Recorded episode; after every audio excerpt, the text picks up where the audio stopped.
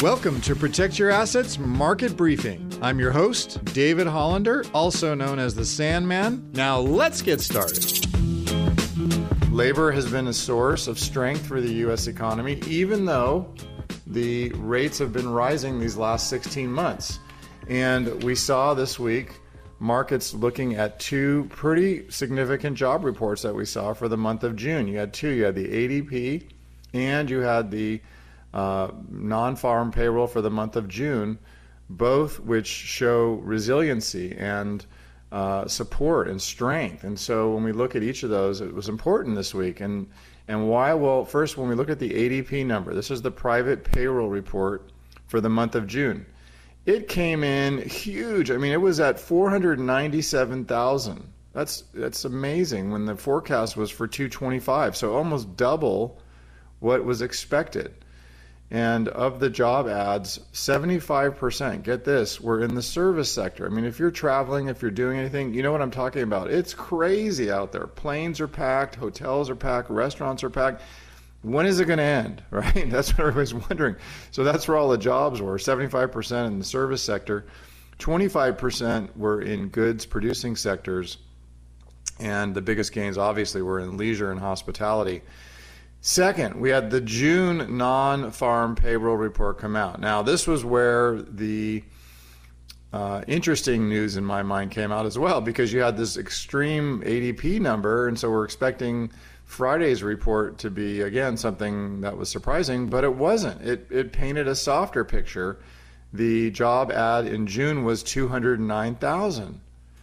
Now, expectations were at 230,000, but remember last month we came in at 306,000, which again was, was sort of a blowout. So, what's going on is that number is getting lower, which shows that it is slowing down a little bit, but not again, not enough to warrant a recession, but it is getting it's getting slower, which is good. That's a good signal that that the rising rates are working and slowing things down a little bit. The uh, average, average hourly wage gain continued to uh, remain elevated. It was a 4.4%, uh, and that expectation was 4.2. So, again, this is what I'm talking about. When you have cost of wages, cost of living going up over 4%, what, is, what does 4% really get you anymore? Now, as you know, the Fed is targeting growth at 3.5%, and they want to get inflation down to 2%. That's their target but they're still a way away from, from getting there.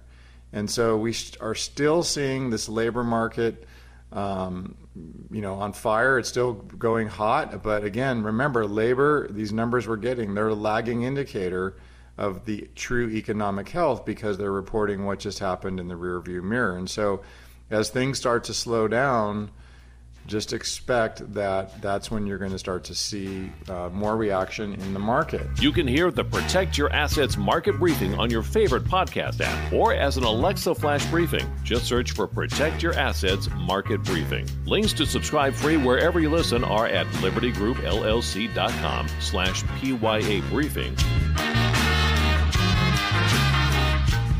The following program is paid for by Liberty Group, and the views and opinions of the host do not represent those of the station or its ownership. Investment advisory services are offered through Liberty Wealth Management, an SEC registered investment advisor. Legal information provided on the air is not intended to be a substitute for callers hiring their own lawyers to advise them about personal legal matters. The information provided is general financial comment and cannot be relied upon for your specific financial situation. Investing involves risks, including the risk of loss of your investment. Please consult with a financial professional before investing. California Life Agent number 0B48569.